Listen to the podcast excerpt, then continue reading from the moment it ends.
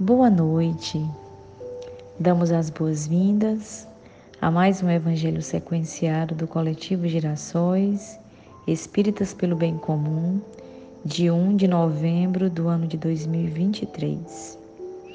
Iniciando nossos estudos, vamos elevar o nosso pensamento ao alto e agradecer a Jesus, nosso Mestre, pela oportunidade de nos reunirmos mais uma vez em torno de seu Evangelho, em busca da nossa melhoria, em busca de melhor compreendermos as circunstâncias das nossas vidas e encontrarmos em seus ensinamentos os melhores caminhos, as melhores soluções, a nossa pacificação interior, para caminharmos de forma mais tranquila e mais serena nessa jornada desta hora. Que a paz de Jesus esteja em nós todos os dias, em todos os momentos. Que assim seja. A nossa leitura de hoje do Evangelho segundo o Espiritismo é do capítulo vinte e oito, Coletânea de Preces Espíritas, na parte de Reuniões Espíritas, é, o item sete, é uma prece para o fim da reunião. Agradecemos aos bons espíritos que quiseram vir se comunicar conosco e pedimos que nos ajudem a colocar em prática os ensinamentos que nos deram, que ao sair daqui, cada um de nós sinta-se fortalecido na prática do bem e do amor ao próximo.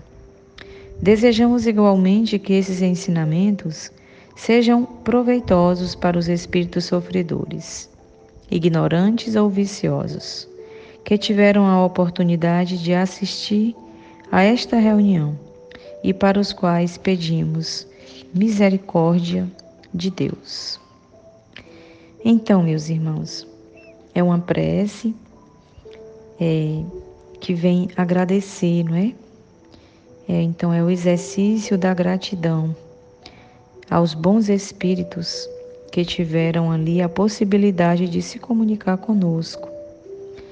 Essa, essa prece, além dela agradecer, ela coloca, é, destaca a necessidade de colocarmos em prática os ensinamentos que nós recebemos naquela referida reunião. Roga também ao alto que a gente possa se sentir fortalecido na prática do bem e do amor ao próximo e que aqueles ensinamentos também alcancem aos nossos irmãos sofredores, que de algum modo possam ser assistidos por aqueles, por aqueles fluidos daquele encontro, né? Sabemos que quando nos reunimos, em nome de Jesus, quando fazemos preces sentidas do coração, quando elevemos, quando elevamos o nosso pensamento ao alto, em reflexões que contenham uma verdadeira e pura vontade de melhoria, sabemos que tudo isso gera todo um magnetismo, toda uma corrente, não é? De bons fluidos, de boas vibrações, que alcançam não somente a nós mesmos, não somente aquele ambiente onde nós estamos, mas que alcançam a todos aqueles a quem nós direcionamos esses sentimentos, independente do local em que estejam, independente de estarem encarnados ou desencarnados, não é? Então, a importância de sempre, ao final de cada reunião, nós fazermos as preces, agradecermos por todas as oportunidades, por todas as possibilidades, lembrando, não é, meus irmãos, que se nós estamos ali embalados É, naquele, naquele encontro, naquela reunião, em busca desses ensinamentos, e se fomos agraciados pela bondade de Deus de receber esses, essas instruções, esses ensinamentos, que sejam esses esclarecimentos, cabe a nós cada vez agradecer, porque todos nós precisamos dessas orientações, para que possamos seguir e compreender é, o que se passa entre os dois planos.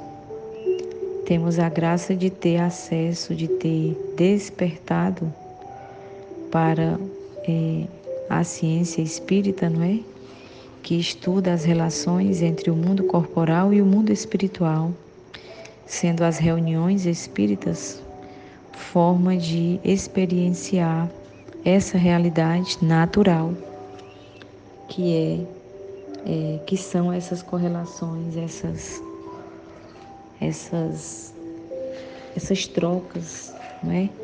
De experiências entre os dois planos, que tantas vezes somos capazes de experienciar mesmo inconscientemente. É, então agora vamos seguir para a nossa mensagem de hoje. A mensagem de hoje é da obra Horizontes do Espírito, de Inácio de Antioquia, pela psicografia de Wander Cardoso. E diz assim, começa com uma passagem lá no Evangelho de Tito um, três. Mas a seu tempo manifestou a sua palavra pela pregação que me foi confiada, segundo o mandamento de Deus, nosso Salvador, Paulo. E sobre essa passagem evangélica, Inácio de Antioquia faz o comentário. Em se tratando do uso da palavra, é necessário o equilíbrio e a harmonia interior de todo interlocutor que se disponha ao emprego da oratória. Porquanto, é-nos indispensável compreender o poder de veiculação de princípios e de doutrinas no campo da fala. A fala, se não edificada em padrões elevados de moral, além de semear o desamor nos corações que a ela tenham acesso, torna-se também mero mecanismo de propagação de sons. Lembremos que, conquanto regidos pelo universo particular em que se encontram, segundo o estágio evolutivo que lhes é característico, os animais também os produzem. Dessa forma, o infante balbucia. O adulto instruído, todavia, profere discursos de eloquência. E, a seu tempo, a criatura humana desenvolve a fala, manifestando as características individuais que ela estabelece para si, expressando assim os sentimentos e os conceitos que lhes são inerentes. Urge, portanto, o extremo cuidado com todo o conteúdo que transmitimos através da palavra. Saulo era orador nato, com excepcionais demonstrações de explanações. Digno de nota, figura entre as grandes personalidades que fizeram da palavra a expressão máxima da inteligência e da racionalidade humana. Contudo, Paulo, cristão convertido, necessitou de tempo e de profunda transformação de seus princípios, edificando-os nos laços de amor, para que, renovando-se intimamente, sua pregação edificasse, a manifestasse a vida, o que se faz muito claro em sua explanação a Tito. Não vale, portanto, desferir palavras vãs aos ouvidos alheios, nem tampouco utilizar a oratória como mecanismo de ataques pessoais nos auditórios da vida. Não vale declamar a morte através de adjetivos pomposos, nem tampouco atribuir à racionalidade o valor descritivo da dor e do sofrimento humano. Necessário, pois, que a palavra torne-se o cântico que revigora a vida, que sustenta as vibrações de paz, que embala o sono de um doente, que constrói a esperança, que edifica princípios no bem, a fim de resgatar quem se encontra imerso nas sombras, distante das construções do amor e entregues ao vazio tenebroso dos vocábulos, vocábulos sem luz. Então, meus irmãos, o que que essa mensagem nos traz, né? Uma mensagem belíssima. Ela vem nos lembrar da nossa responsabilidade sobre o uso da palavra. como nós podemos ajudar ou prejudicar. A nossa, o nosso dever é fazer uso da palavra para levar a luz, né? Para levar a boa nova, a mensagem de Cristo, para levar o que é bom, para que não sirva apenas de vãs, é, de vãs vazios aos ouvidos alheios, como o texto traz, nem que sirva também de mecanismo de ataque ao próximo,